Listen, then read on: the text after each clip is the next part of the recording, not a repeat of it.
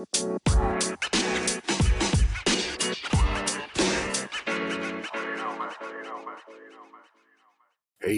this is on the battlefield. Welcome back. I'm Father Joseph Collins here with Father Michael Marcantoni. My voice is uh, off a little bit today. Huge weather changes here in Wyoming. We go from like 20 degrees in snow to 60 degrees in sun, and we're swinging back to sub zero uh, later today. How's it going there? What's, what's new with you? Uh, doing very well. Thank you so much. Uh, here in uh, Nash Vegas or Johnny Cashville or whatever else you want to, uh, however else you want to describe it, things are good. We no, we had we had a beautiful Sunday yesterday. Uh, we had a beautiful Sunday yesterday. This is Monday morning. It is sunny. It is warm. I think right now it's around 50 degrees. It'll probably be up in the lower 60s. It's not bad. You know, while uh, on the one hand, uh, on the one hand, I do get nostalgic for my beloved and uh, God protected land of Rochester. On the other hand, it is nice to go outside right now in February and not have to excavate three feet of snow and ice and uh, be able to enjoy being outdoors. So it ain't bad, man. Um, to let everyone know, they can still find us here on Anchor FM. Uh, you still find us here on Anchor FM, which is our main hosting site that shares out to, to Spotify, Google Podcasts, Apple Podcasts, so forth. Um, on the OTB Shorts every other week on uh, Rumble and YouTube, and on Facebook on the Battlefield Podcast. And yes, we are still en route to be picked up by Ancient Faith. So uh, while that is still forthcoming, we will be there, God willing, very soon. So once we are there, that is where you will find us. But until then, we are here, uh, holding the line and uh, enjoying spending time with all of you. I think one of the things that I've enjoyed the most about this podcast and the most about sharing this podcast is when I sit down with people who uh, who've heard it, like uh, like in the fall um, you know, when I, I, I, shamelessly promoted the podcast, right? I, I was at I was a speaker at a, an Antiochian fall retreat, and and I, you know, I was talking to a bunch of the guys. I'm like, you know, there's a great podcast you could listen to, and, and of course it's mine, right? And uh, and a lot of people started listening. A lot of people started following liked it. That's how we ended up doing that great crossover episode with uh, Michael Backlig and uh, Bryce Kirk on their uh, the Domsey Diocese of Miami in the Southeast uh, the, uh, a few weeks back. I think I think a month or so ago we did that with him, uh, coming out of chaos, and that was just awesome. I really enjoyed that. One of the, one of the things that I've enjoyed about sharing the podcast with people is they get a view into our own thoughts. Uh, they get a view into our own thoughts, and it turns out that as human beings, we're all going through a lot of the same stuff. Like they've got some similar thoughts, they've got some similar experiences. There's something there that are, you know the people who take the time to tune in can can look at and say, yeah, I'm going through some of those things. I'm dealing with that with my kids, or you know, I've been I've been feeling that kind of way in my early 40s, or I went through that in my you know late 30s, and it, it's kind of been cool for me to see the just sort of the universality of our experience as human beings and as Orthodox Christians, and then how we approach that as struggle searching for the same some of the same answers. Have, have you gotten a sense any of that dealing with people? Yeah, it's been pretty good. Um, like having people say, "Hey, I really enjoyed whatever episode they were listening to that day," and and and tell me what it was that really stood to, out to them in that particular podcast and how they've used it in their own lives or how they've used it in their own thought patterns. And yeah, to see that universality, like you said, has been really good because it, uh, the world that we live in, I think most of us are aware of, is very polarized. There are a lot of opposing ideas that want us to to kind of be brought out of the, a shared understanding of each other and a, and a commonality into these dispersive uh, teams or groups or tribes or however you want to phrase it.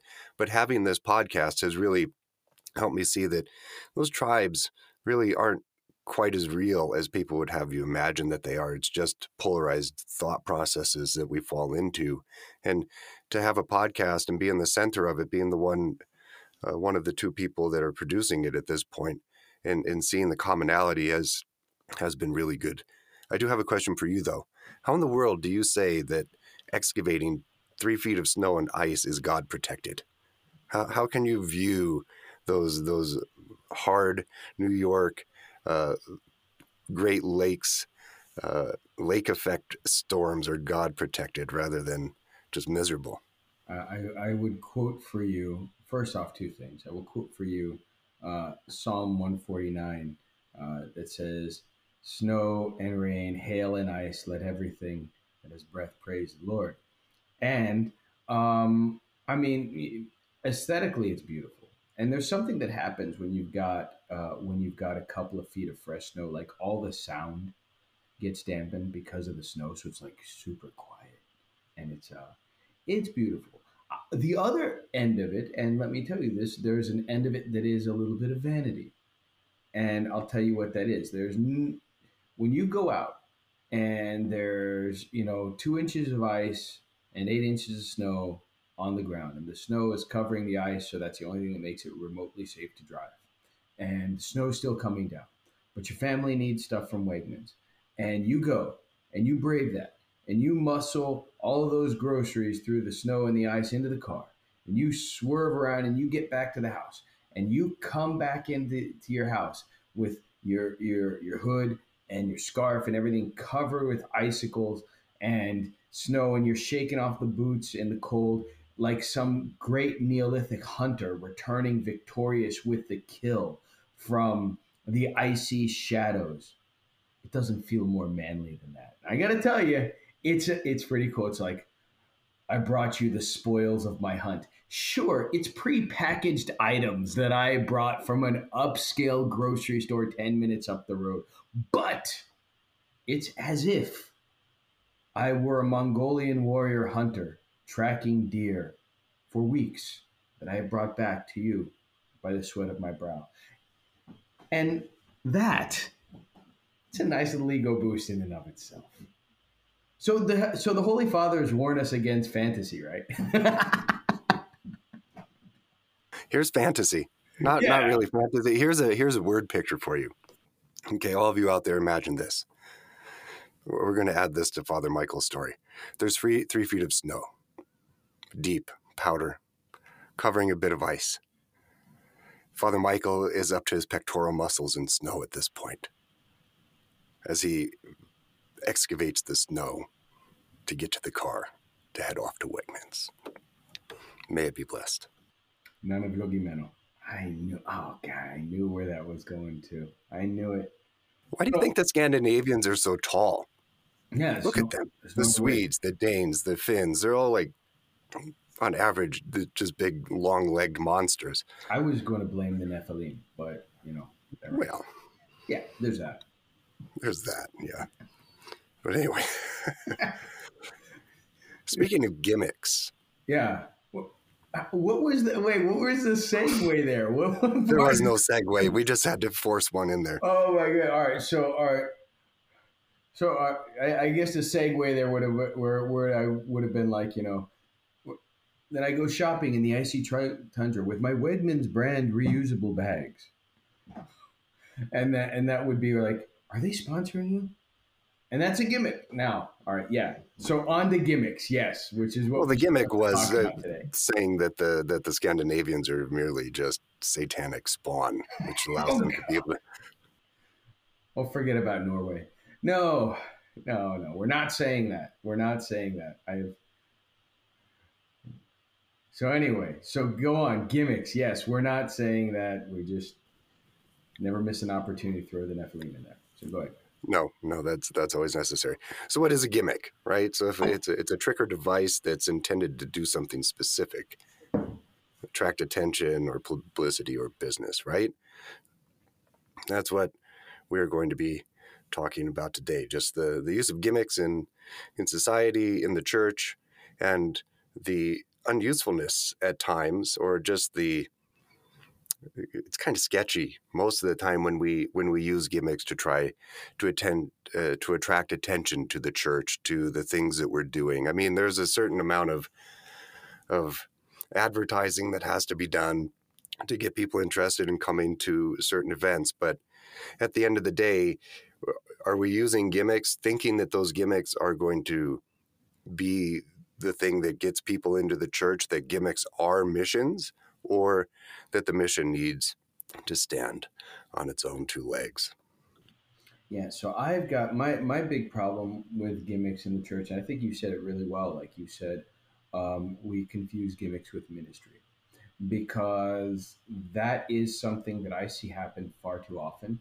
And I, I want to hit that from two levels. Like there's the there's the first real easy level where we can look and say, yeah, that's very clearly there. Um, but then it gets it gets a little bit trickier to discern, but much more necessary to discern. And the first level is where like you're really just coming up with the corny gimmick that is essentially bait and switch, and we do this in uh, almost everybody does this in their parishes. Like this is something that is really endemic across our practice. It's a very North American thing. Um, you know, we're going to throw on like and and we're going to throw on you know. Uh, enough cartoon characters, enough enough cool music, cool cool-ish. It's never cool. Enough cool-ish music to where we feel like we're reaching the young people. Uh, you know, enough cool, fun games, and then sprinkle in just a little bit of Jesus in there to hope that that magically kicks them in, but not too much because you don't want to scare them away. Because in doing that, we're also we're also saying like, hey, we don't think that Jesus is really attractive enough for you to be here. Like the orthodoxy and the Jesus aren't reason enough for you to be here. So we've got to like crypto slide it in uh, intolerable amounts with this much more palatable thing that you we think you'll really show up for, whether that's whether that's dance, sports, games, whatever. And it's not that dance, sports, games, whatever can't have a place. I think it becomes gimmicky when it it oversells and it becomes the focus. So you can you can I hate that this is absolutely this is terrible and absolutely true. You can be told by your your people that you're running a tremendous youth program and never teach them a thing about orthodoxy.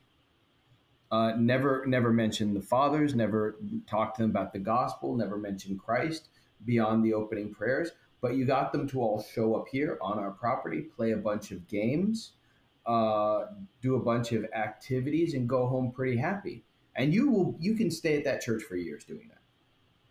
Like really. Uh, and and we have for decades really run a lot of our ministry like that. And there's this idea we think that if we can just get them in the door they'll catch the jesus by contagion you know uh, by osmosis. And that doesn't work. That doesn't happen. Uh, and underneath that there is kind of an insidious message an insidious implied curriculum to uh, reach back into the grab bag of Dr. Vrame from seminary, and where we would, where you're basically saying the Orthodox faith is unattractive and unpalatable. Um, we're going to put it kind of like bitter medicine under a spoonful of sugar. We're going to put it all under so much of this other stuff that we think you really want to uh, run enough games, run enough songs, run enough time music, run this, and hopefully it'll just sneak its way in there. But it, it it comes it all of that starts with the immediate conviction of what we truly have to offer our orthodoxy is unpalatable and you won't want it. You won't like it. If we just give it to you you won't want it.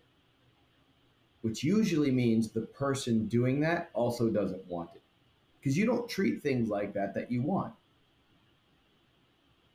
Um, so like i mean you look at like you you don't like you don't see coke for example trying to make its products less like coke. They might come up with new varieties of coke in order to try to just expand their product line right? Because you want to do that you have to have a variety of things going on. But at the end of the day they want it recognizable as coke. That was a coke product you got. Disney. Disney does all kinds of movies. They don't just do animated stuff right? The maniacal mouse has his fingers in all kinds of pies. like right whether it's live action whether it's whether it's like you know actionish kind of films like you know adventure swashbuckling stuff jules verne stuff whether it's musical cartoon numbers no matter what it is right the the the the, the mouse you know the the mouse is puppeteering so many different things but at the end of the day you know it was a disney product right he he doesn't want you to think it was someone else's product he's not trying to disguise Disney as something else. If anything else, uh, if anything else, the maniacal Mr. Mouse is trying to expand the reach of Disney to say, see how far-reaching we are. But it comes from a, it comes from a, uh, an assumed greatness, right?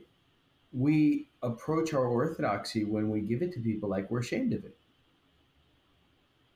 Like we're, we're, we're like we're, we're ashamed. Like oh yeah we've got this great lunch going on at church. The food's delicious. You might have to sit through this liturgy thing. Um, you know i'm sorry but the lunch is awesome. The moussaka is great if we're embarrassed about it i mean you're like oh we're, we're, we're, why do our kids not care about the faith well you've been embarrassed about it for 40 years and it's been an inconvenience and you haven't wanted it and so gimmicks are the quickest way, the gimmicks are the quickest way to turn people off from the faith. Um, I got, I have, I, I don't want to, I've got so much to say about that, but I, I've been rambling long enough. What, what have you, what, what gimmicky things have you seen in a parish, bro? And, um, have you ever seen gimmicks kind of work? Maybe I'm wrong. Yeah, I mean, gimmicks work to bring people in, but you know, I'm I'm asking myself the question: what is the difference between a gimmick and understanding who you are? You know, like Disney, for example. Disney understands the vision, they understand what they're trying to do, they understand their product, and they understand where they want to be in five to 10 years, and they have a plan. And I'm sure that they use, I mean, obviously, they use gimmicks to bring people into the product line. I mean, you can't tell me that a shelf full of plastic toys uh, that are modeled after a specific movie isn't a gimmick to draw children into the entire product line. I mean, there, there is gimmick gimmickry, but there is also an underlying understanding of the product and where you want to be long term. So I think it's really the balance between the two. It's like, why are you doing the gimmick? And there, which leads me to answer to your question. I've seen gimmicks work when the gimmick is used to do something purposefully. And then there's also times when, like you've been talking about, when we use gimmicks as a bait and switch. We're really actually quite embarrassed of of this aspect of the church, and we're going to just be really soft on this, and we're just going to give you that spoonful of sugar to help this medicine go down. But that doesn't work because I mean, it, it didn't work in the past, but for some reason, American culture, American Christian culture thought it did. You know, how many, how many mainline churches or, or mainstream churches have just gone away or gone completely the opposite direction of Christianity because they needed a palatable Jesus. They needed a Jesus that was palatable to people. That that's not Christianity. And eh, we've said this before, and I keep encountering it like at a higher and greater frequency that the, the the young people who are coming into the church and finding orthodoxy they don't want a dumbed down orthodoxy they tell me father how do i fast and if father joseph doesn't tell them listen this is the strictness of the fast these are the requirements and they say okay i can do that i will do that they don't want the economy they don't want the gimmick of, oh, you can do what you like. It's okay. It's okay. Do what you can. Because that's not a gimmick, that's a lie. That that's that's a weak priest who who doesn't want to offend anybody. And I think a lot of our gimmicks just cover up our own weakness and our, our lack of willingness to offend, our lack of willingness to show the strictness, our lack of willingness to to not uh, remove a jot nor a tittle, right? that the gospel that we read several weeks ago he who relaxes even the least of these shall be the least in the kingdom of heaven and we we get that out of whack. Yeah, I think so. What happens there, and what happens there is it, it's, I think where I think where not every not every adaptive tool is a gimmick. Like I don't think it's the same thing as what I mean, at least the way I'm saying it. So, like to say, I think I think it becomes a gimmick when the window dressing, uh, when the when the window dressing sort of be overtakes the substance and the message, and um, it really does enter that bait and switch territory.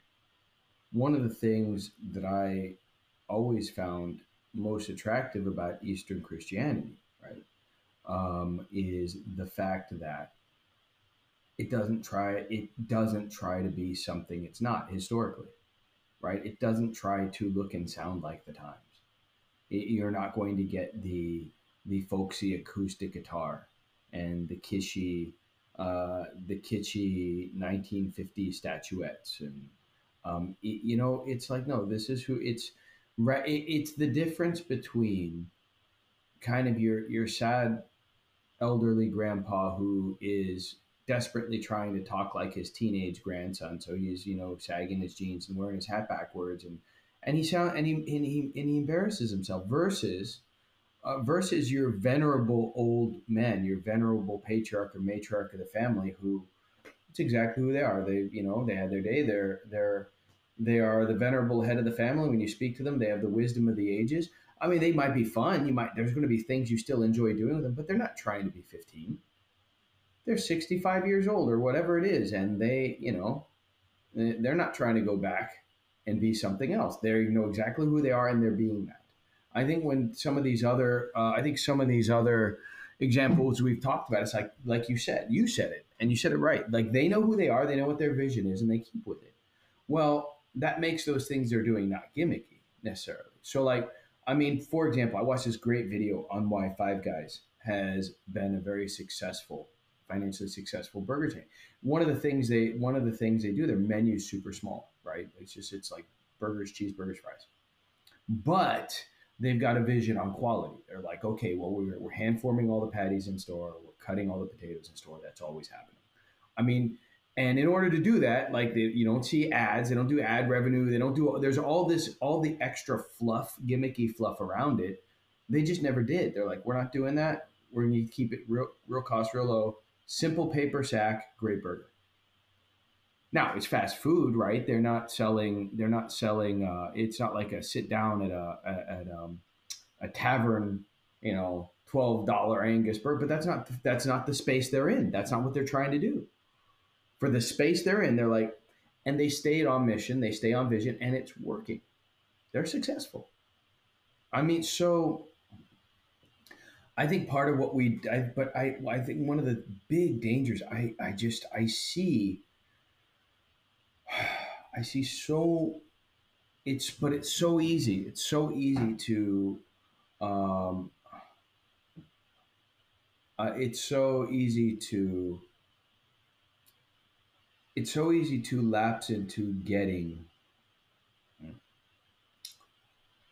the gimmick confused with ministry that under the very prudent sounding guise of hey we're going to we're going to reach the culture, we're going to reach the youth, all these things, you end up just doing a bunch of corny gimmicks and people know they're being pandered to. And they know it's inauthentic. And that's the thing. They know it's inauthentic. And then they don't want that. They don't want to hear that. Like, it's okay to be strange. It's okay to have this distinctive Orthodox voice and a distinctive Orthodox appearance and a distinctive Orthodox practice. Say, yeah, we're different. This is us the the yes the church that christ founded does not look like the world around it and it shouldn't and it never has let's talk about why because the authenticity the churches that the parishes that do that they're bursting at the seam the, the reality is you've actually got to believe in the value of the thing you're doing otherwise you'll try gimmicks and man i look i've seen it so many times like you can you can turn cartwheels and relax everything and repackage and try to look and sound and act um, in you know culturally pleasing ways, you, it gets you nowhere. Gets you nowhere. Um, and it's very dated. What's interesting, the what's interesting, the um, when you look at Orthodoxy, where it's maintained that timeless beauty of a traditional Gregorian chant, of solemn Slavonic chant, of all these things. I'm screwed. I said Gregorian. I apologize. Byzantine, a traditional Byzantine chant, right? A traditional Byzantine chant, a traditional Slavic chant, or whatever. Like, and there's that traditional reverence that just overflows the service. Well, you know, that's timeless. Like it's going to be beautiful whether it's 1920, whether it's 2020, whether it's 1420. But when you try to, when you do the gimmicky stuff, it gets really dated. So something that was like cutting edge and seemed super cool in 1965, now it seems really passe and corny.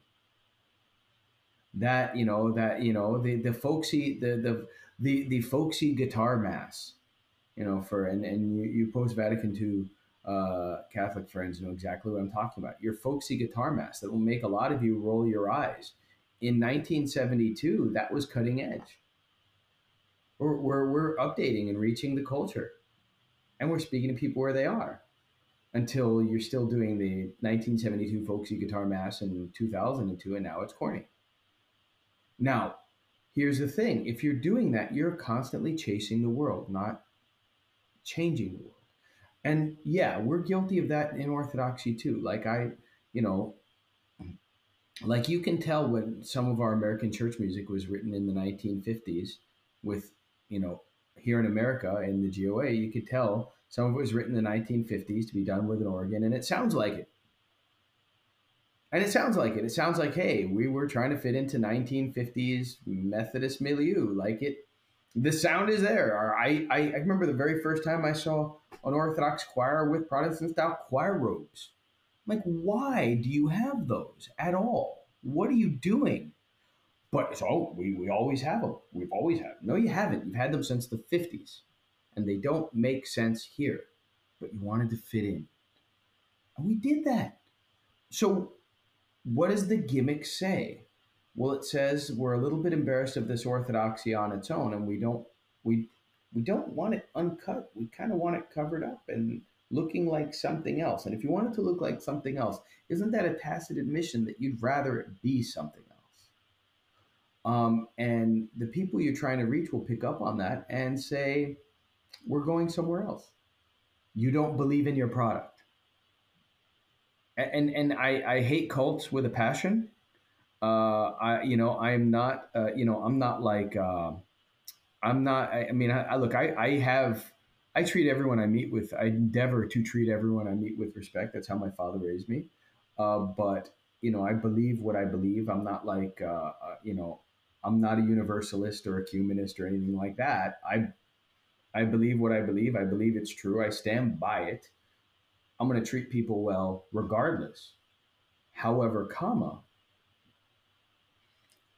what a lot of other groups who do way weirder stuff and are flourishing, what they have is they really believe in what they're proposing.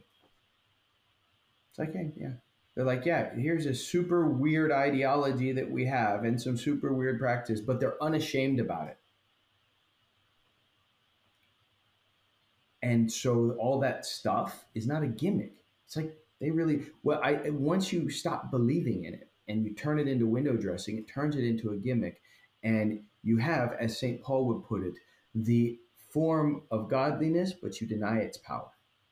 Yeah, the, the thing that I see most being gimmicky, like in my experience between the East Coast and out here, is when the thing that fuels it, I think, in, in the Orthodox circles that I've run in, is is what I said before it's it's a lack of vision and understanding who who the community is because the the communities that I served in New York and the communities that I serve here and the communities that I see around me here they're you they're they're unique they're individual parishes with a bunch of unique people in them with a very unique clergyman at the head leading leading the way.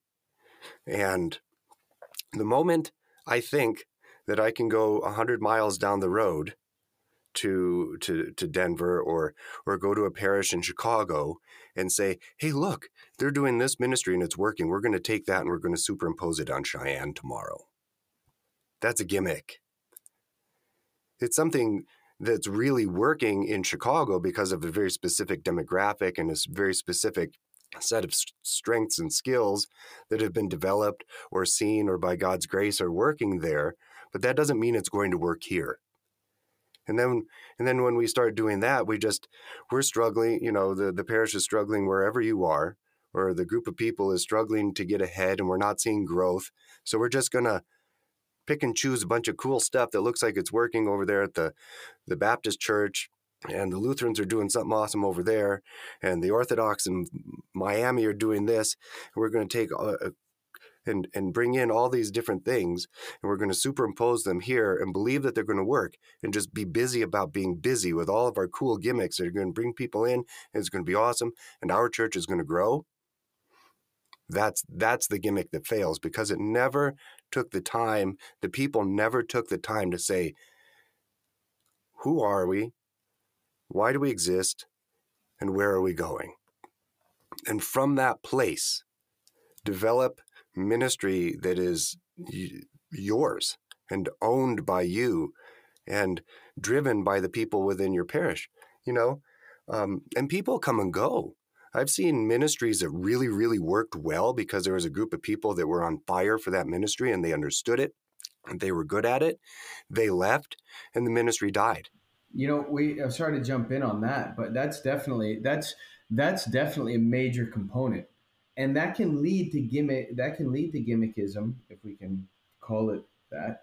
Uh, gimmickry, gimmickry, gimmickry, uh, coming out of mimicry of the good old days. So, um, like we actually had, uh, there, there's actually a little bit like back in in Rochester, there was a period of time, a block of time where you had like just the right combination of college kids slash young adults like just the, so there was like a really strong OCF, a really strong college group um, for like a block of years, and it just happened to be the right combination of, of, of people.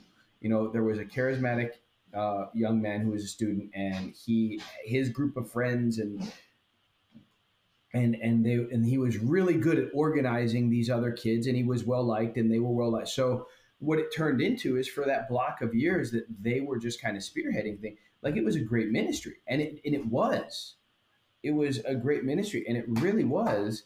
But once that group of people graduated it just you didn't have people with the same buy-in and commitment which meant you didn't have the same results and what that led to is like the i think the first two years we were like trying to bring it back it was there was a lot of mimicry, like what what worked three years ago? Why was that working? And you, you couldn't replicate it. You couldn't replicate the success because the secret sauce was the people involved. It was com- ultimately was commitment. It was conviction.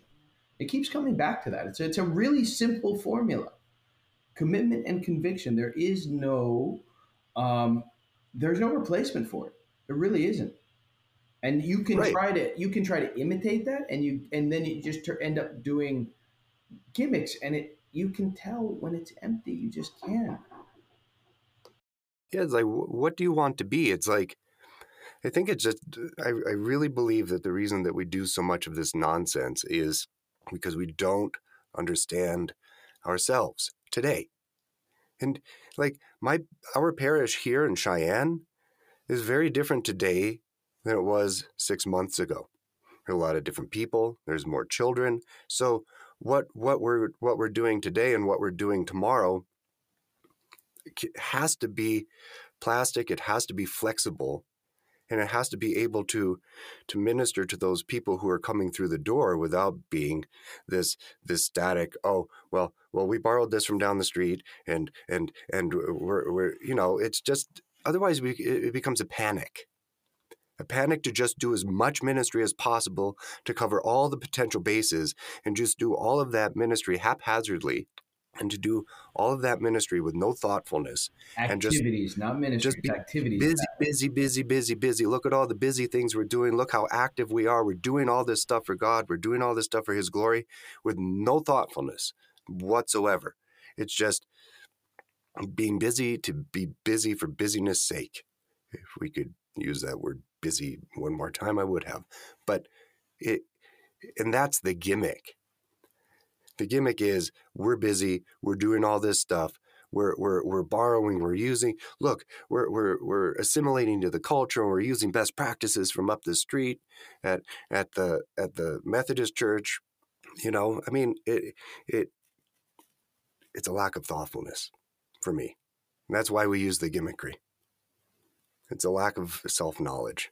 I just keep coming back to that because that's what I think it is.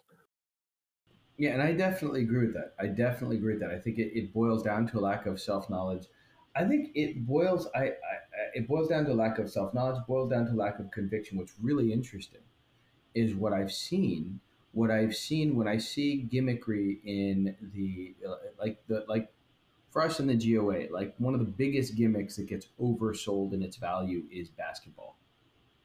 Oh my God, I can't tell you, and it's oh, it's so infuriating because like at the end of like uh, on the one hand like if you're getting together with your high schoolers it's not bad to like it's like hey at some point in all this meeting to have some fun there's nothing wrong with also shooting a little bit of hoops with the guys. Like you can't just sit down and have lectures all the time. It's okay to also have a good time. Like but notice the word also also. Like it's not the main thing you're doing, but I guarantee there's so many places in the GOA where you can run, you could you could run your whole youth ministry as just basketball. Just hey, we got and you will be applauded as doing so much for the youth. And what I've really found to be the most true is that the people who ask for the most gimmickry make no effort to read up on their faith. Like I have yet to meet someone very well read in their faith, uh, does their day, does all, all the daily prayers, you know, keeps up on the daily readings, like just super locked into the faith. Who's also saying, hey, what we need here is more gimmicks. What we need here is more fun basketball stuff. Like, not not once, not one time. And so you've got a lot of people with a lot of opinions about what the church ought to be doing, but they make no effort to know what the church believes or practices or does, and they're really not interested in it. So if you say, okay, great, yeah, we'll do basketball this time, and next time we're doing, uh, we're doing, we'll teach them how to how to put together a Vespers service, and you know we'll have a meal afterwards and kick a ball around. Their kids won't be at that meeting. They won't bring their kids to that one. Why? You've decided, right? Like you've decided, like, hey, we don't really think this is worthwhile. Well, then why are you coming to a church? Uh, and, and it, but what does the basketball represent? Modernity. You know, modernity. I think. Does, but does it only represent modernity? Does it also represent coming together as as a unique people group with a with a shared faith of some sort? Is it is it could we also look at it as potentially an opportunity for for community, an opportunity, you know, like one of the big pushbacks, like to keep the basketball the way it was out east, was uh, some of the priests were like, the basketball is my only opportunity because of how these kids live. It's my only opportunity to see them and try to impart to them Jesus Christ which, you know, it's a gimmick. 100%. They know it is. They know that it's a gimmick. However, without the gimmick, some of those teenage kids will never darken the door of that church. They will never have any one on one contact with the priest except on Pascha and Christmas. And they realize that and they said, uh, What do we do? What do we do? I mean, and that was a genuine question where they where they know that they're using a gimmick, they know that it doesn't really work. However, well, I guess I mean I guess in my and and that's and that's legitimate. What you've got there, what, what the real answer to that is, the families need to change. The parents need to change where they're saying, "Hey, this is important. Clearly, this yeah. is what we do." It's you know, and and the, the those said kids live with the families, you know, twenty four hours a day, seven days a week. So you're not going to, you know, you're not going to overcome that. So the families really need to change. But That's our pushback on the gimmick of Sunday school. It always Sunday has yeah, been. Sunday school's Yours and mine. It's like Sunday school is a Flintstone vitamin. Oh, I get your kid, you know, however many hours there are in a week. What, 160, My math is 148 or whatever? I won't know the difference. 168 hours in a week? Sure. Something like that. And we have them, and I get them for 20 minutes. Even if you got them for an hour, it's a drop in the bucket. It's, And- it's a drop in the bucket. Well, you know, so here's the thing. Here's the thing. So here's what makes it so. I I, I will quote him. I want to give him credit for this. Uh, Steve Christoforou came out with a video last month ish, maybe the month before, um, where he talked about youth ministry not existing, and he's right. And and what's interesting, he of course has made his career right as a youth mini- youth minister guy, and he. But he's right. He's like, there's not. He's like, youth ministry doesn't work. Like where you're trying to do things aimed at like youth style, kid style, like grandpa trying to imitate his his teenage grandson doesn't work. What does work is if you're just doing excellent ministry and your target demographic happens to be youth. So that works. So you can do excellent ministry and hey man, the target demographic that this excellent ministry is geared towards is going to be, you know, 8-year-olds, 10-year-olds, middle schoolers. That works really well because the front and foremost thing is we're doing excellent ministry. Now, what's the best way to do excellent ministry here with you? And I think this goes to your question about like, what do you do with these kids um, who in an upstate, you know, who in a like back east, you know, there, there's a priest rightly says, hey, you're not wrong. This is gimmicky. It's not even ideal. I might not even like it, but I got nothing else to work with. And I found myself in that position upstate and down in Florida a lot, where it's like, this is all I've got to work with. Um,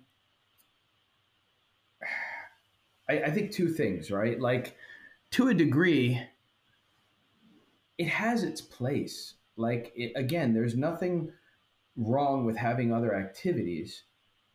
It's what makes it gimmicky is the the oversell, the overvalue, the bait and switch. So you start to build those relationships. I think it really helps. One, one piece of advice I got is to make those non spiritual specific activities just kind of standalone things. Like, hey, today we're sh- like when I, um, one thing I used to like to do with uh, my Goyans, my high schoolers back in Rochester, one of our, and we used to invite our sister church up the road. Um, in June, there was a place out on Irondequoit Bay, and they had some marshes, and you could go kayaking. And it was a lot of fun. It was a lot of fun. And I, I- you know, it wasn't like a gimmicky kayaking for Jesus thing. It was like, hey, we're going to get together here. We're going to kayak, and they're going to have pizza at at Miss DeLue's house. I mean, like that's what we did. That's today. That's what we're showing up to do. Um, you know, obviously, I'm your priest. I'm here. Who knows? We might end up talking about some stuff. We might not. Like th- right now, we're showing up to kayak. That's what we're showing up to do today. But when we're showing up to talk about Jesus, we're showing up to talk about Jesus. And it helps a little if you create them as their own moments. Now, you, you might get one of those guys say, Well, I have no other moments. And I guess all you can really do, and I found myself trying to do this too, is like try to, you know, move the needle in a direction where you've got enough of a relationship that you can maybe transform that activity a little. It's, it's, you know, I feel for the priest in that situation because you're you're put into an unideal scenario and you're expected to work within it, and and you can ultimately only work with what you have, and you might not get an ideal thing. I'm just challenging the people. I don't have to sell our brother clergy on what we're talking about. Like we all know what I'm talking about. Um, I I'm kind of challenging our lay listeners to approach to change the way they approach ministry and activities in church and the way and the message they're sending by saying, "Hey, you know, we're going to put all this window dressing around." Well, why? Is it because we don't really think your orthodoxy is attractive? We want them to do this. Um, you know, I mean, heck, man, I had I had one of my down in Florida back back in the day. I had one of my um, uh, my ministry heads. It was a you know it was a, a younger kids ministry, like a, um, you know a elementary school age, and you know we are having we're we're we're having kind of a, a little movie night and a uh, an evening service was going on, and so like you know the mom said, hey, let's let's bring some of these kids in to at least get a little bit of the church and we can talk. Like it was really good. And there was actually some parents that got upset. Parishioners. Why?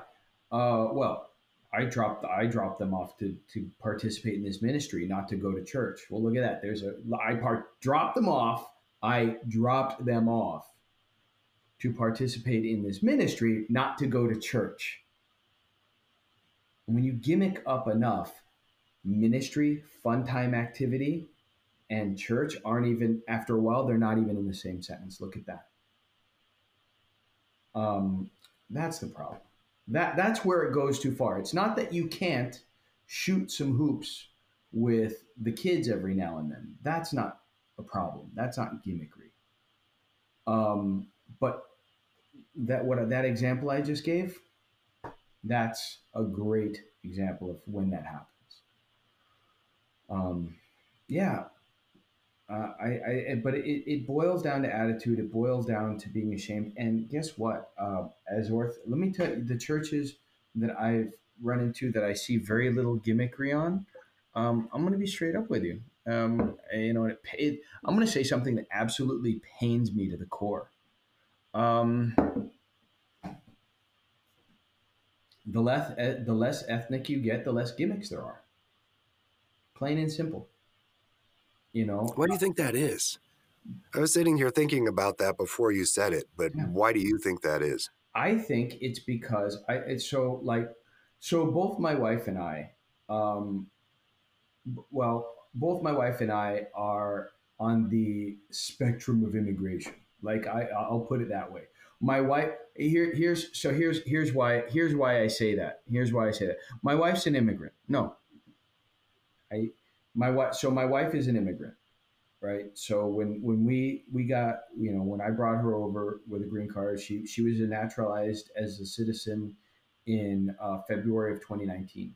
She was eligible way before. We just it's expensive and we didn't get around to it till then.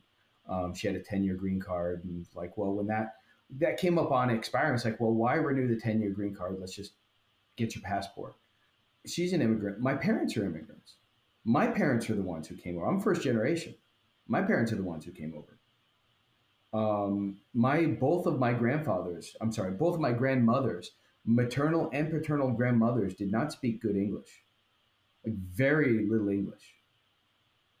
Um, my grandfathers did because they enlisted and had to figure it out, but my grandmothers didn't. So I'm first generation. That's why I say spectrum. I'm not an immigrant, but my parents were. My parents came over. Um, my wife is an immigrant. So my kids are kind of first generation ish through her, right? So there's a thing that happens in a lot of immigrant populations where you want to assimilate and you feel kind of ashamed of being different and weird. And I think that worked its way into our orthodoxy in America where we we already don't understand the faith. We're already maybe not the best well read and then we're kind of ashamed of our long weird last names and our funny foods that no one can pronounce and and this religion that doesn't look and act and think the way that stuff that's quote unquote normal around us does. And we want to fit in and that desire to fit in overtook us. And i think that's why. I think that i definitely think that's why. I think that we you know, it, it's that kind of that experience of being afraid to be different, being afraid to be unique. And what's interesting is it swung back the other way. So like people now, like in the 50s, you definitely didn't want to stick out. Now, people definitely want to stick out. I like my kids, I, they go to school and there's all these kids coming from like, for example, Muslim families, and the moms are dropping them off at school wearing you know wearing the head scarves and the head coverings or you know they're from their family their grandma you know their, their, their parents come from like india and they're wearing like traditional like there's a whole bunch of people not ashamed to be authentically who they are. Why should we be ashamed of our orthodoxy? We're still mired in kind of a 1950s like um scared to be different thing. Man that's not reality anymore. What's interesting when you pull when you pull people you and my age and down because that's the coveted demographic who are still into church. What they're in the, the what they're into are places that traditional authentic worship still has its integrity. So like if you go to roman catholic communities guess what? Um, you know the the, the the the the masses that are bursting at the seam are traditional latin masses. Yeah there's a huge latin rite uh, kind of tratty Catholic mm-hmm. church, not all that far from here, maybe an hour. Yeah. Packed. Yeah. On Why? Sunday mornings with young people. Yeah. But the Novus, uh, Novus Ordo churches are empty. Right. Why? Well, it's because they're saying, hey, if we're going to do this, let's do it authentically. Um, when you look at the Orthodox parishes that are packed, there's like no gimmicks. Like seriously, if they're not in, a, in an ethnic pocket where there's just a feeder population, there's just solid preaching, solid music. You know, we got we have we have choirs that like you know they they can't perform the music they've always had, and then you get these people who convert into the church and they've been in here for they've been Orthodox for two years and they can do solid Byzantine chant like they were raised in it, right? So don't tell me you can't do it. I mean, you, you, you if you want to, if you have a desire, it can be done. So they, but then you look at these communities that are Orthodox communities that are bursting at the seam, solid catechesis, solid teaching, solid preaching, solid worship. And it attracts people who are saying, hey, if we're going to do this, let's do it authentically. Um, you know, I, I spent the the last, like yesterday, I filled in at a, a small church up the road here in Tennessee. Um, the priest was, was, out on vacation. I filled in. Um, and I should put small in air quotes, right? Phenomenal liturgy, phenomenal music. You know, all converts. Guess what? They they they they do their Sunday school during Orthros, so everyone's there for liturgy. Um, they do pre communion pre communion prayers before Orthros, and people are there. And and and guess what? The whole thing of oh that's so early, I can't get up and make it. Oh, nah, these kids are these kids are at Sunday school at eight forty five in the morning. And guess what? The packed house was 100 people there, and like 60 of them were kids.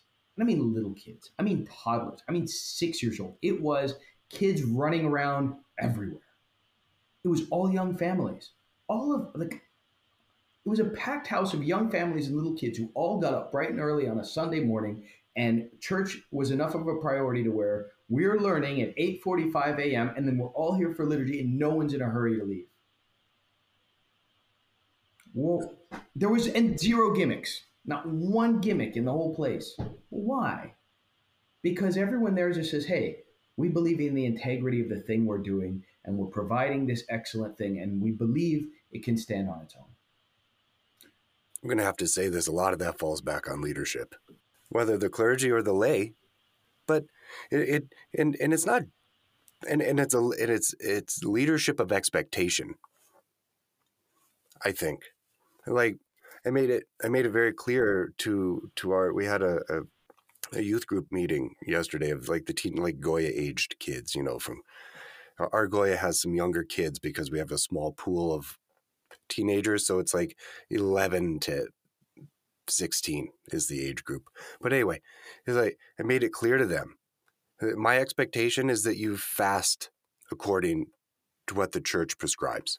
And, and if you can't at home because of parents or scheduling or because you're at this event and there's nothing else to eat other than spaghetti with meatballs, that, that's one thing. I mean, culture doesn't always give you what, what what we need according to our fasting. If you're if you're doing something in culture and all there is is meat to eat, you make your cross and you thank you say thank you God for the food, and you don't let your fasting be known. But but the expectation from me is that you fast uh, strictly according to the church's prescription. But that's a, that's leadership of expectation.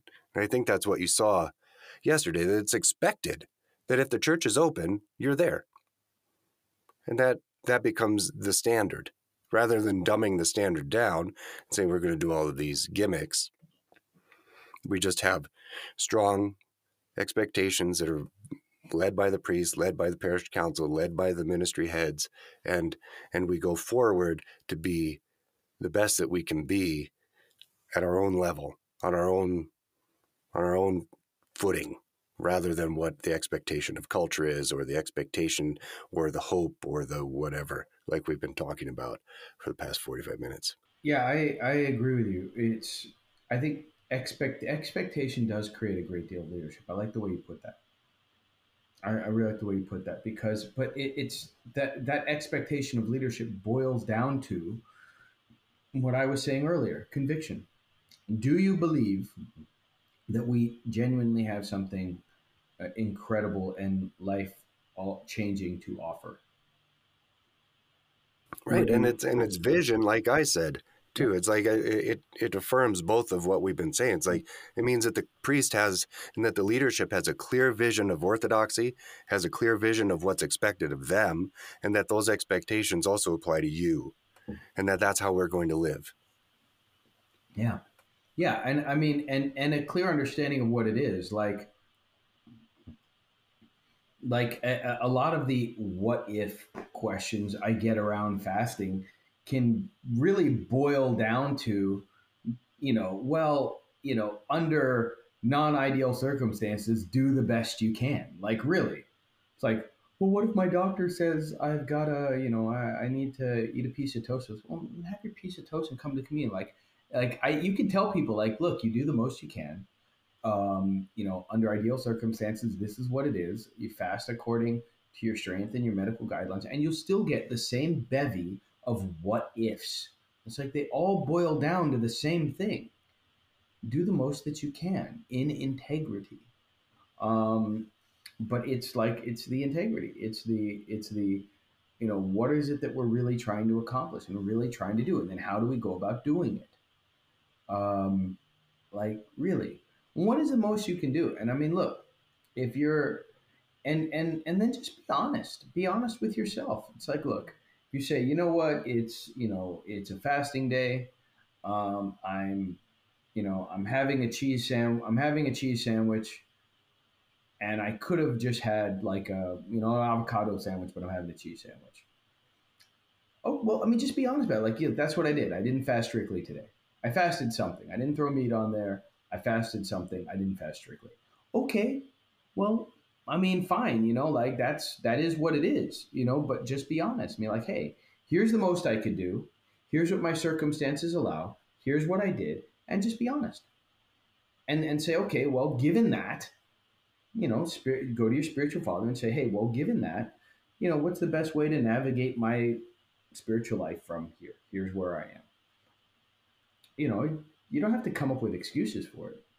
You know, sometimes but some, yeah, sometimes there's mitigating circumstances. Great. I mean, Saint Porphyrios um, couldn't stay on Mount Athos because his health was so delicate. The doctor said, "Listen, you need to be out in the world and uh, where the, you have meat and other sources of protein. Your health just really won't allow this diet." He's a saint. Like, but again, it's he was doing hundred percent of what he could do. Um, you know, it's it's. But you can explain that. You'll still get all the what ifs. Well, why? So I think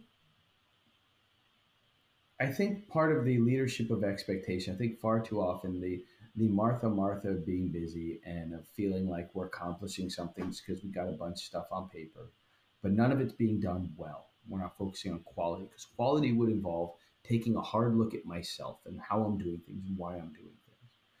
um, I think a lot of that, I think a lot of that boils down to, in some way, shape, or form, too many of us feel like what we're doing as Orthodox Christians is a nuisance.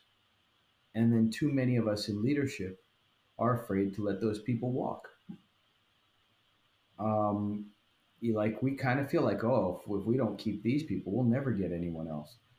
Well, not true. I mean, that little that little church I, I just filled in for yesterday, bursting at the seams with nothing but young families and children who definitely could make it to church on time, who didn't have any problem wrangling their five kids each to church on time, first thing in the morning, with and no pews.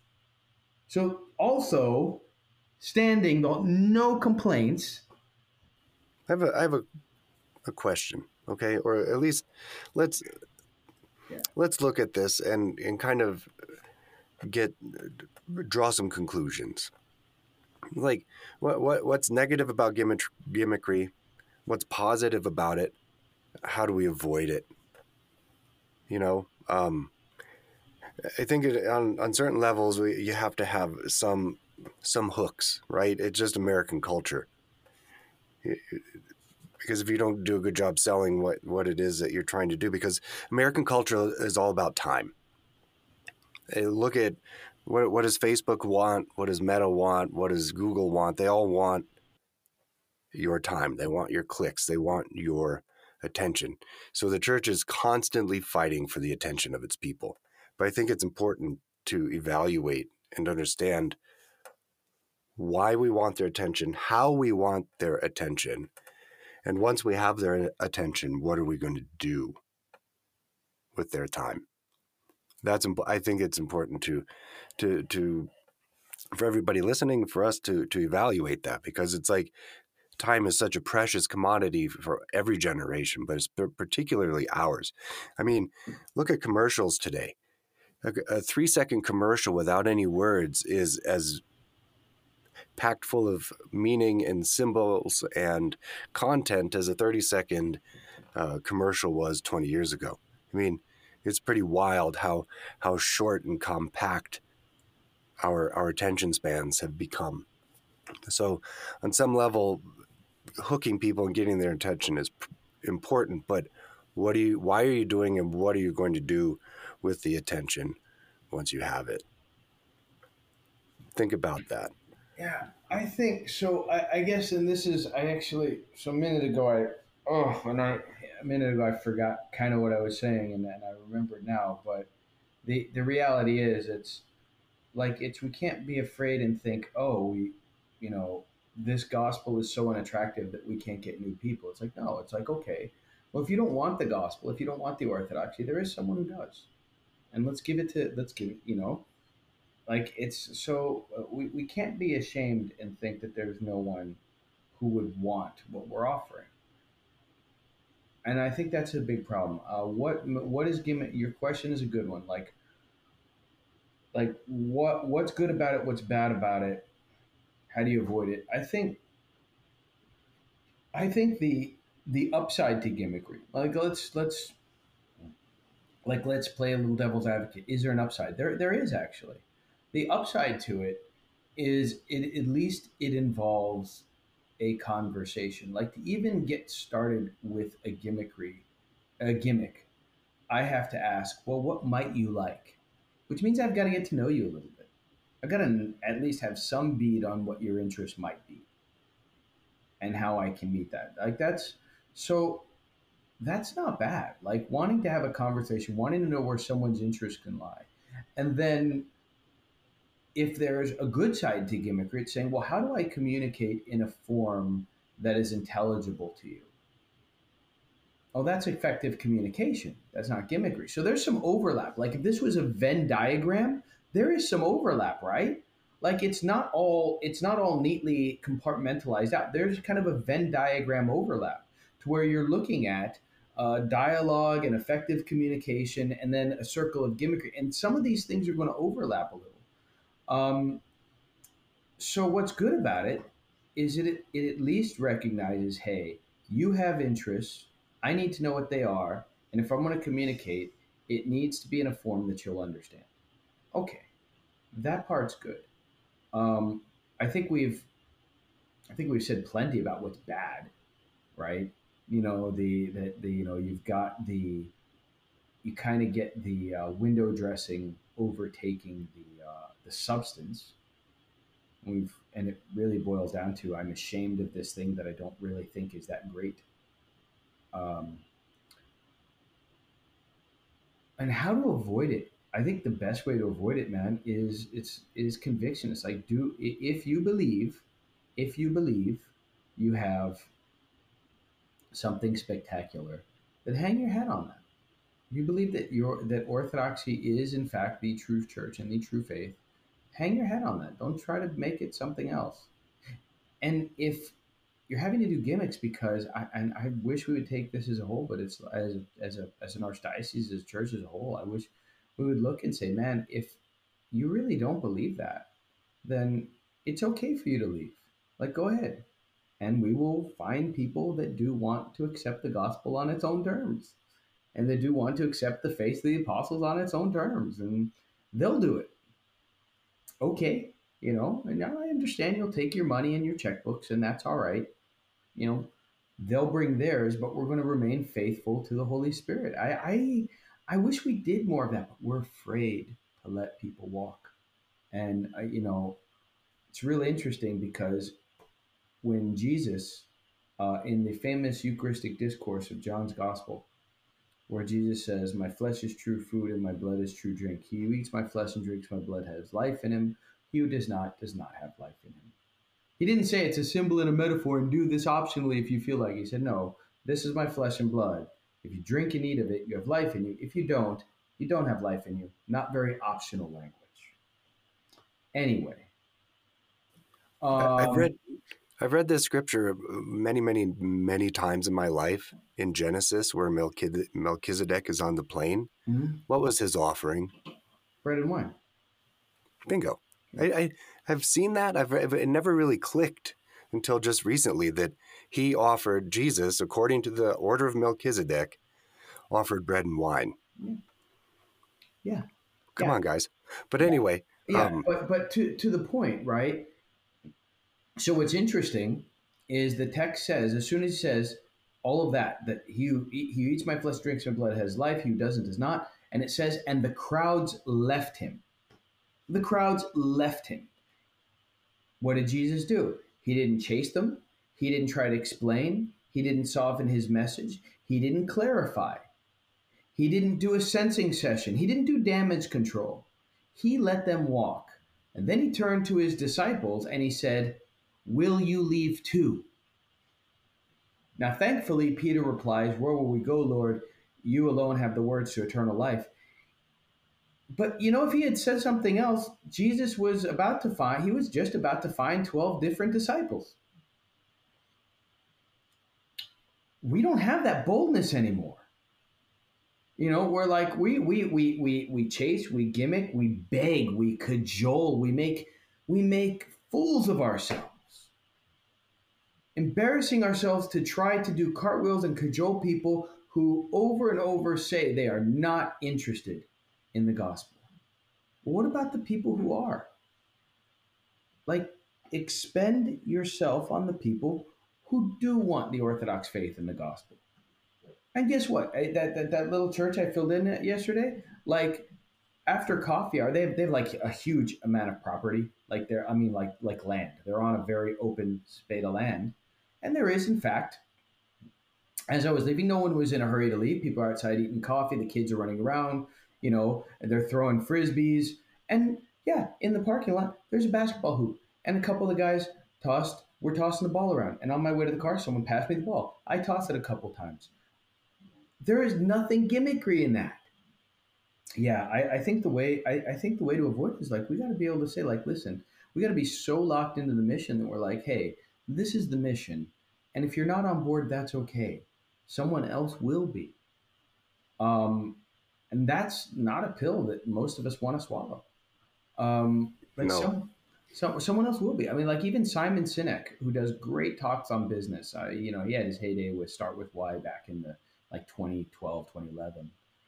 And even he says, he's like, look, you don't want to do business with everybody. You want to do business with people who believe what you believe. And we are trying to force people who don't believe what we believe to want to deal with us. Well, like, no, how about we just get people who do? I, I think that cuts down on the gimmicks pretty quick. It sure does. I asked one of the senior priests that I served with uh, in New York, um, who had a lot of experience, and still does. What's the most important thing that you've learned in your ministry? I said to him. And he looked at me and he said, Give your time to people who want it. And, and that's exactly what you just said. And, and I think that we as a church, and we've said this already in the past hour, that but but that's why we want to be busy. We're not content just to let the people on the edges loose. We we have to be busy to keep everybody involved and keep everybody on the same page when that's unrealistic and entirely unuseful because it just burns out the people who are invested doing the busy because you just become so busy doing all the busy work that that you get burnt out on behalf of these people that just really don't care that are only involved to the degree that the thing interests them or floats their boat this week and you have to become okay with not doing those gimmicks and letting those outliers remain outliers in the hope that they come back in but that but that by just kind of you know the shun uh, in in a way by shunning them a little bit that they either come back or just kind of go away until they're ready to come back.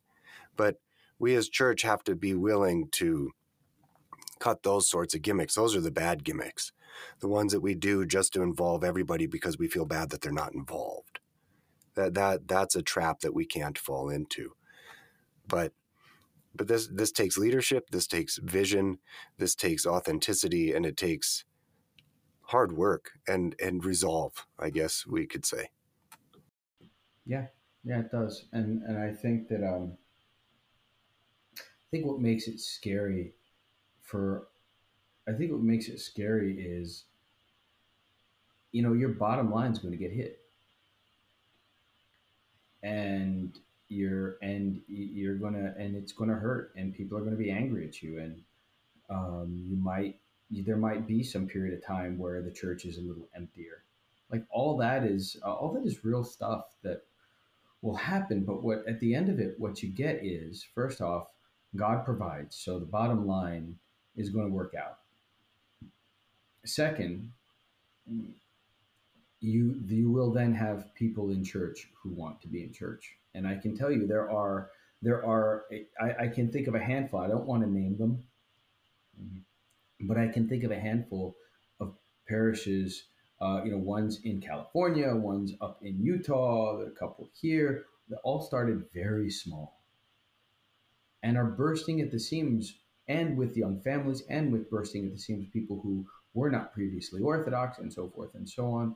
Why? Uh, the one thing all those places have in common is they are all unashamed to be orthodox. They're all very they, they, they pride you know good teaching and authentic doctrine and they're doing they, they, they're, they're not trying to be something else. They're, they're, there's no gimmicks. And it's like hey man if this isn't what you want to do it's all right. But this is what we do here um, and they don't budge. And because they're and because they are locked in to the vision and the mission and the quality, people get on board with that.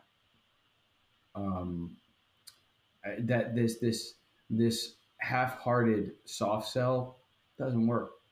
Um, to borrow a line from recovery literature, half measures availed us nothing. We thought to find and, and that and that whole part in, in the literature starts out by saying, um, we sought to find a gentler, easier way, but half measures availed us nothing. We spend too much time trying to find a gentler, easier way. It's like, stop it. Stop it. Because at the end of the day, like people who know they're getting a pandered to, gimmicky, watered down Christ offering, like they don't want it. And you know, they're kind of right to not want it because it's not honest. Like, yeah, be honest. And there, and yes, it's just we hate being told no. We we hate disappointing people. We hate being rejected, and it, and so it's it feels good to have just bodies in the seats, but man, when you don't have the conviction to go with that, it means nothing. Uh, and I, I, you know, yeah, we could go on with examples, but yeah, I, I think I think yeah, I think we got to start to we got we got to start letting we got to start being ready to let people walk. I, I, I how can you, I mean, on any great team, any great team, the leaders are always willing to let the weakest links either pull their own weight and work towards being better or off the team. You know, there there there is no equality. There is there is no gimmick uh, to to winning. There are no gimmicks to winning. It's hard work. It's high expectations. It's knowing where you're going and where you want to be, and doing all the full measures that it takes to get there. Yeah. Otherwise, you're you're not going to be on that team. You're going to get cut. There's only so many players that can be on an NFL, NBA, NHL, pro soccer team. There's only so many players, and who do you want to be? Do you want to be on Jesus's team, or are you content just doing all the busy stuff to make it look like you're in it all the way? Yeah, and I mean the, where the metaphor breaks down is like there's not a limited number of spots in the church. Like you know, it's not like only 144,000 of us are getting in. That's not how this works, right? There's a there's a there's an unlimited amount of space in the church for everyone who will enter in, right? There's a, there's no limit in the kingdom of heaven for how many can enter in. Um, you know, and if and if you found yourself, oh, but are you working hard to be on the team or not? Yeah, yeah. Are you doing the th- well? Are you doing the thing like we says? You know, hey, he who puts his hand to the plow and he who sets his hand to the plow and looks back is not worthy of me. If your hand causes you to sin, cut it off. If your eye causes sin, pluck it out. There's not a lot of half measures in that. Um, but you know, and if you find yourself, and and our the saint, stories of our saints are replete with this. If you look at your life and you find yourself not having um, struggled worthily, quote unquote, well, fix it. Like start, like start now. Start making a better effort. Like like repentance counts as uh, uh, you know, genuine repentance counts as righteous faithfulness. It's like, look, I've been, uh, you know, and. It, you know, it, it, doesn't matter. Like any of the saints, if you read the writings, like, look, if you've been, you know, indolent or slothful or whatever else, if you, you know, it's it's fine as long as you stop. like, stop. Okay, if you see that you've done that, then correct it. And now it doesn't matter. Now you put that behind you. Never think about it again. Once the Holy Spirit in confession says, uh, the great once the pre, once the Holy Spirit in confession says through the words of the priest, the grace of the Holy Spirit through my insignificance is loosened and forgiven. Once you hear in holy confession that the Holy Spirit has loosened and forgiven, never give it another thought. Forget about it. Maybe you did that. Okay, remember the lesson, but move on. It's done. It doesn't matter now. What matters is what have you decided to do in the faith of it? Now you've decided to do something better with your life, to pick yourself up, to live as a Christian. Fantastic. Fantastic. That's what we want. We're here for you all day long. So come and do it. It's really not, and it's really not that hard. It really boils down to, you know, it boils down to heartfelt integrity. Like, here's the here's the Orthodox Christian faith. What is the most I can do, and how best can I live this? And you know, and how best can I live this and continuously behave as an Orthodox Christian? Well, guess what? So guess what? If I've got a prayer, so here's here's here's another side to this gimmickry can also be overdoing it. Mm. And unfortunately, we've got to we've got to end on this, right? Because we got to hit it down. But let's end on this. Gimmickry can also be overdoing it. So if I think what's really going to make me super orthodox is wearing the part and having the world's you know most glorious beard. I can't grow a beard. I really can't. I have terrible facial hair. I wish I had better facial hair. I think a, I think a great beard looks awesome. Um, I just I don't have the genetics for it. But man, if I think that what's making me orthodox is the beard and the komboskini, and I'm yeah, I'm going to wake up every day at 3:30 a.m. to be at work by six, but I've got to get in, you know, my the monastic, you know, like a monastic style length prayer rule. But I'm not treating my wife and kids well. I'm not patient with the people under me at work. I'm not reliable when I show up for work. When like when you know if your three year old tugs on you and you don't you can't be bothered because you've got another canon to say, and and you know, hey, you know, daddy's like, if that's also gimmickry, because you're putting on the show and the spectacle and the mask. Like the fruits of the spirit in your Orthodox life should be pouring out. So, like, man, maybe get like an extra hour of sleep so that you're a decent Christian human being to these people. Like, that's the thing. You know, St. John Chrysostom says, he's like, hey, uh, if you don't eat meat, but you slander your brother, it would be better to just eat the meat. You know, so guess what? It's like, yeah, you may be putting on all the airs and all the trappings, but if you are not, if you're not bringing the fruits of that spiritual life out into your daily life, you're wrong and you're gimmicky, and and it doesn't matter that you're looking really busy. You, you're doing, you're you're missing something essential. And go to your spiritual father. Now, I appreciate that you're putting in effort and you're putting in serious effort. That's to be commended. But something's wrong. Um, so it's like, yeah, man, you should. It, if if you find yourself turning around after a very saintly session in your icon corner screaming at your kids you should pause and say what went wrong? There was a disconnect somewhere. And then in repentance you fix it. What's the disconnect? I mean i don't know. That's where you talk to your spiritual father. It may be time of day. Maybe you need more sleep. Maybe maybe your rule's too long or maybe you just need to break it up differently throughout the day. There could be a, a dozen solutions. But are are you are the fruits of the spirit playing out in your life a little bit better than yesterday?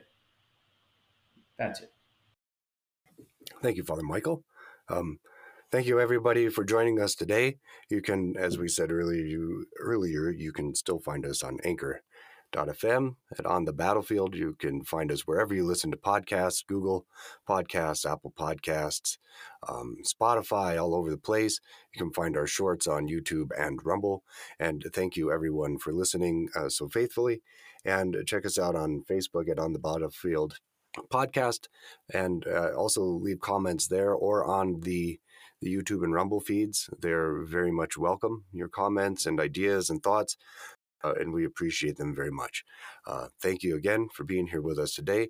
May God bless you out there as we continue on the battlefield.